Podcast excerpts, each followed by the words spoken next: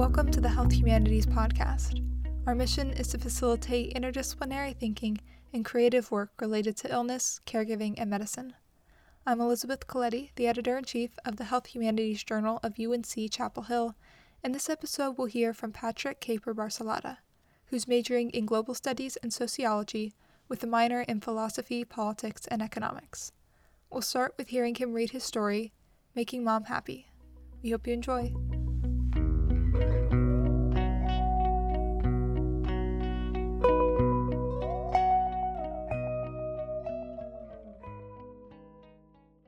Making Mom Happy. I know my mom is sad. I can tell because whenever she's sad, she orders Gourmet Kingdom for me and Sal and goes to bed early. I think she's not hungry because she eats pills instead. We've been having a lot of Gourmet Kingdom lately. Sal doesn't really like Gourmet Kingdom, but I tell him not to tell mom that. Honestly, I'm kind of tired of Gourmet Kingdom too, but I keep my mouth shut. Sal complains a lot. He doesn't know how to tie his shoes, and sometimes mom stays in bed in the mornings, so I have to do it. Problem is, I'm not really good at tying shoes either. This morning I tied Sal's shoes together as a prank, but he took it like a wussy and started crying. Mom came downstairs, pushed past me, and gave Sal a hug, even though I'm the one always tying his shoes. Listen, Dan, you have to look out for your little brother. There's enough we have to deal with, Mom told me. I thought Mom would be mad, but she actually seemed more sad and tired, like her eyebrows were trying to touch in the middle and hold up her eyelids from closing. I thought a lot about her eyes at school today. Miss Scholes told me I seemed distracted. I think I messed up. I think I mess up a lot. I came up with a plan at school to make mom happy. Mom always laughs at the movie Little Rascals. She thinks it's funny when kids sing. Okay, then you sing the part, Oh, it's for the only one I see, I said to Sal as we were getting off the bus. I don't really want to sing, Dan, said Sal. I'll let you use my iPod, I said. Sal smiled big. Deal. We tiptoed into Mom's room. She was still asleep. Sal had to put his hand over his mouth because he's a loud breather. I flipped on the light and Mom groaned. No, don't do that. L is for the way you look at me, I started singing. Mom sat up and rubbed her eyes. I nodded at Sal and he jumped out from behind me. O is for the only one I see. Mom started smiling. It was working. I started moving my hands around. V is very, very extraordinary. E is even. Sal stopped. I looked back at Sal, meeting his wide eyes with my own. I forget, Sal mouthed to me, his cheeks flushed. My mouth went dry. I couldn't believe it. My plan was crumbling right in front of me. Then Mom made a noise. It sounded like she was crying. Me and Sal both turned to her. But Mom was actually smiling, and then she started to laugh. She threw back her head and started laughing really loud. I started to laugh too, then Sal laughed. Come here, Mom said, patting on her bed as she wiped her eyes. Sal and I jumped up, and Mom gave us both a hug. Are you happy? I asked Mom. Yeah, baby, Mom said softly as she reached for the glass of water beside her bed. I knew it would work. She opened up her pills and swallowed two.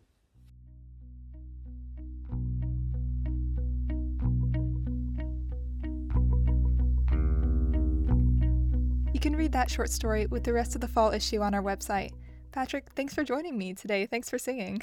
Yeah, no problem. Thanks for having me.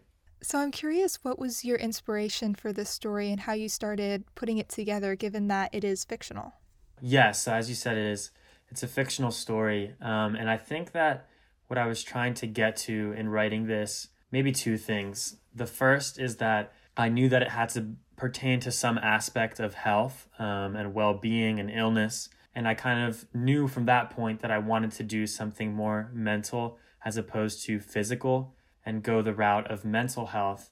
And I guess the second thing I wanted to do from that is I thought it would be interesting to approach mental health and mental illness not from the person experiencing it, but rather from the point of view of those around those who are afflicted. So kind of a sur- like a surrounding perspective.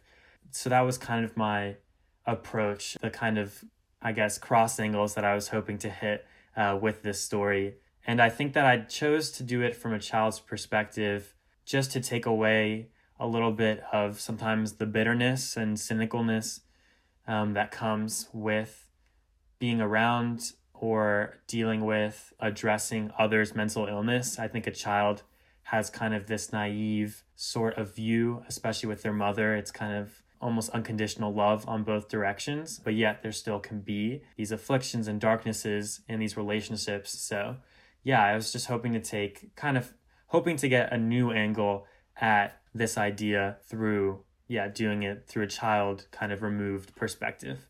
Yeah, it does obviously make it stand out because it brings both the naivete but also kind of the innocence in looking at someone dealing with depression or dealing with other mental issues. Were there challenges in writing from the point of view of a child narrator?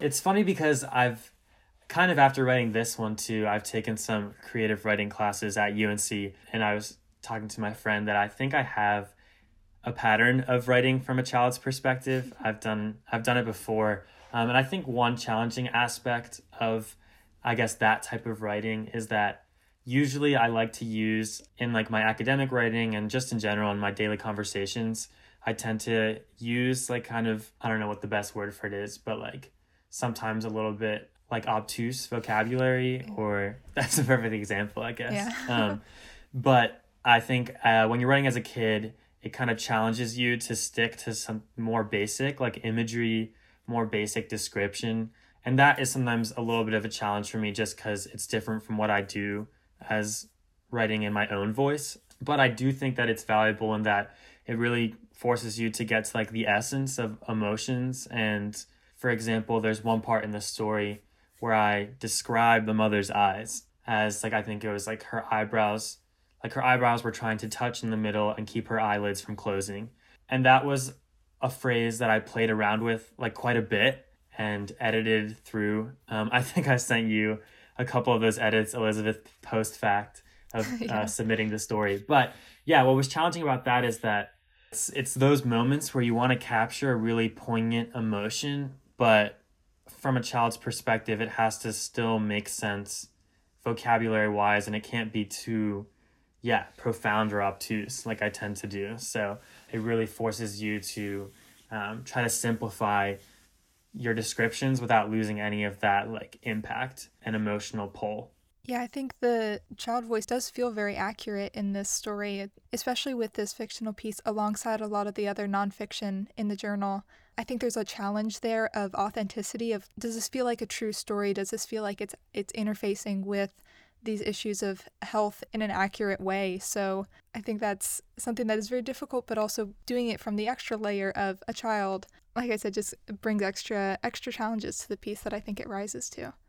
So talking about authenticity, have you had any experiences in caring for older loved ones or seeing older relatives dealing with mental or physical illness? As pertaining to this story specifically, I don't think I've had an experience to this degree. I think, I mean, my own mom was always like super present in our lives and everything. I think I have dealt with other people's sadness, whether it's family members or close friends. And I think that's always an interesting uh, experience because, yeah, it, it affects obviously the person experiencing it first and foremost, but there's also kind of a web of hopefully support, but also uh, some like tribulations, obviously, and how your web of support also experiences the things you're going through.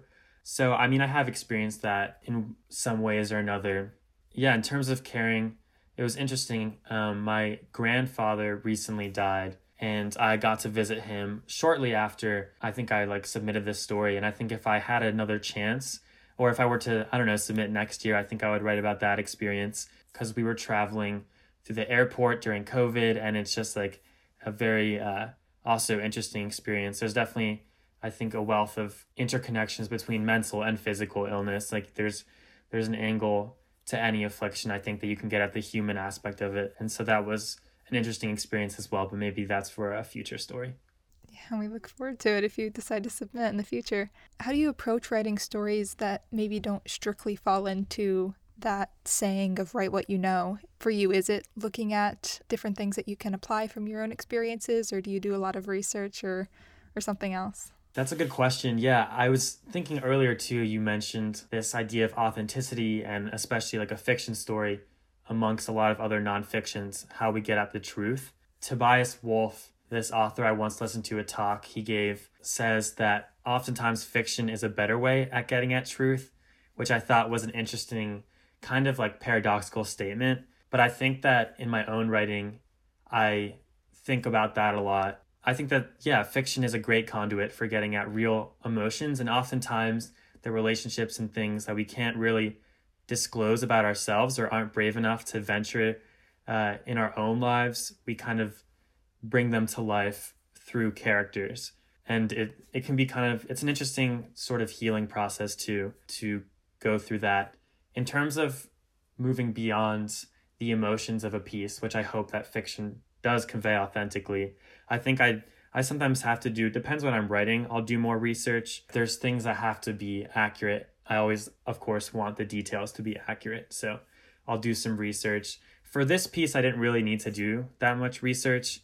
I often do like to drop in things I know. So like mm-hmm. Gourmet Kingdom is in my opening paragraph a few times and that is this Chinese restaurant that's close to where I live in Chapel Hill. And the teacher's name, Miss Scholes, was my third grade teacher. So mm-hmm. I don't know. yeah, I guess those are like Easter eggs for myself. But I also think it gives us, when it's a real place, it's harder to get more authentic than that. So I guess I do like to interlace some actual aspects, maybe some research aspects with true fiction. I love that those little details are accurate. That's really fun.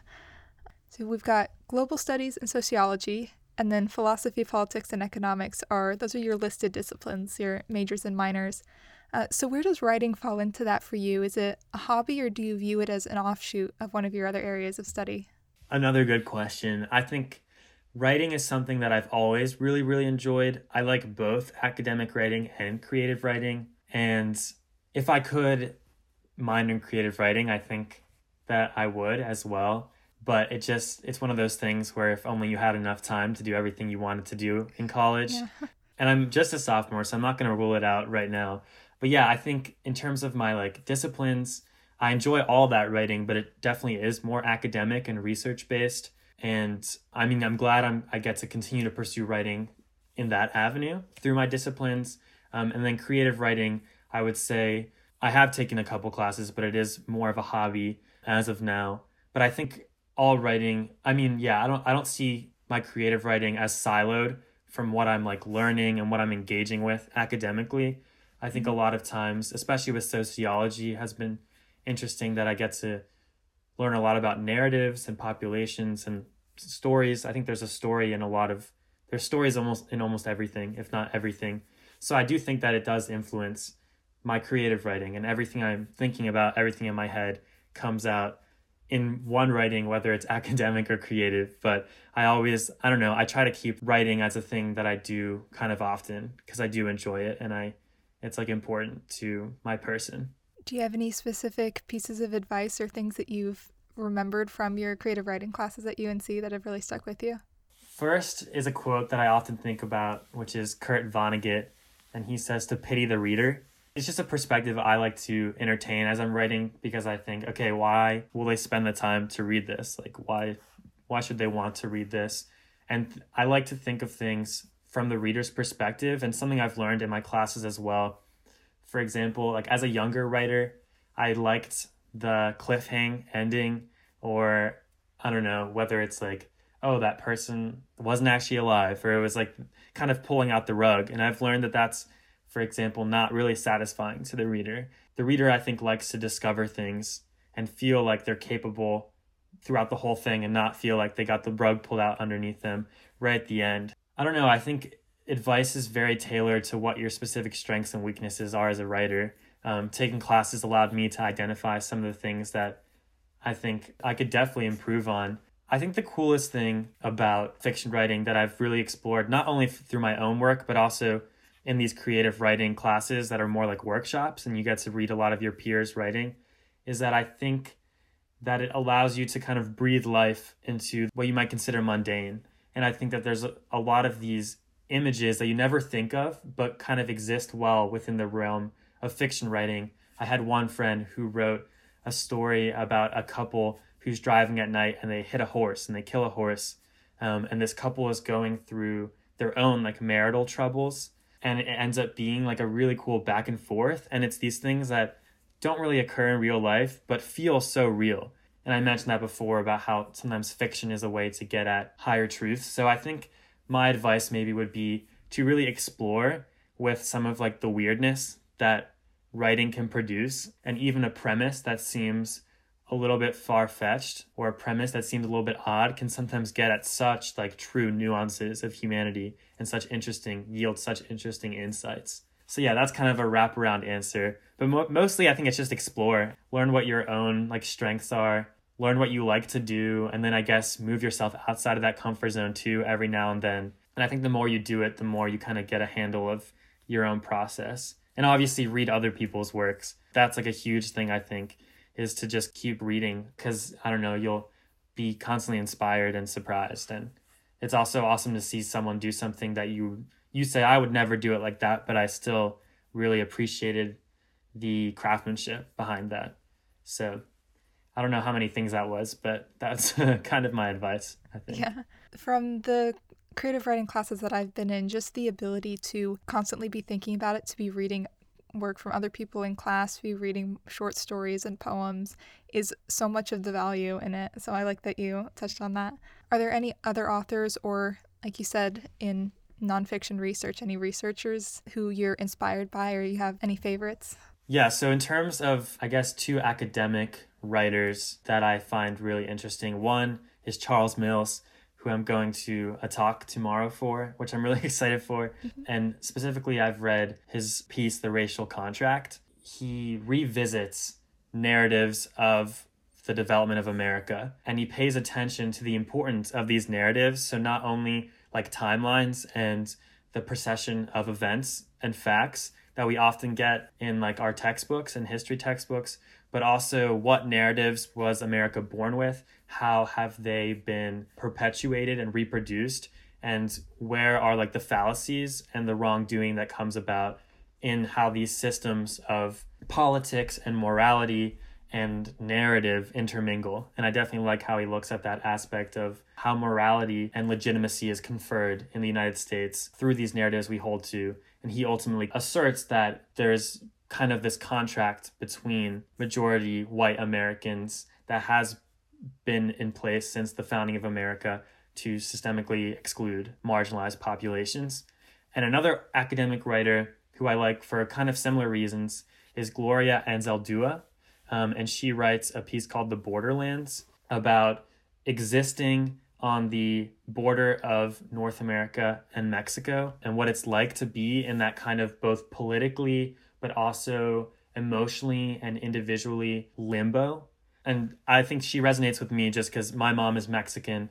I immigrated here, not from Mexico, but I immigrated with my family. And I just am always really interested by the immigrant mentality. And she, her writing style is really awesome because she, she like has poems in her work. So she definitely is a pioneer of kind of mixing academic writing with more creative writing. But I think it ultimately culminates in giving this really compelling like humanist story about vast reaching like with political implications and with ethical implications in these like borderlands. So i think those are two cool writers that i would feature off the top of my head. I can definitely see how you're you can be inspired by some of these leading into your creative writing and fiction writing. One thing i thought of i guess preparing for this interview that i wanted to hit at one point is that even in mental illness and depression specifically, I always think it's interesting how you can have like these moments of beauty and light amidst the darkness. And something like this, for example, this narrative, I could see how maybe for the mom, this could turn into one of her favorite memories, even as, and maybe for the kids too, even as there's this sadness. So I'm not sure if that really like reconciles the sadness that is present, but I don't know. I think it's important also to just like highlight the duality and like look at the bright spots sometimes, which illuminates the dark spots in different ways. So that's the only other thing I would say about my piece. Well, I think that's a good note to end on. Thank you so much again for talking with me about it. Yeah, no, thank you, Elizabeth. It was great talking to you. Thank you for listening. You can find Patrick's story and the rest of the Health Humanities Journal's Fall 2020 issue on our website, linked in the show notes or go to hhj.web.unc.edu. The music you're hearing now and at the top is from Andy G. Cohen. Thanks again to Patrick for coming to talk with me, and be sure to watch for our next episode to hear more from the authors of the Health Humanities Journal of UNC Chapel Hill.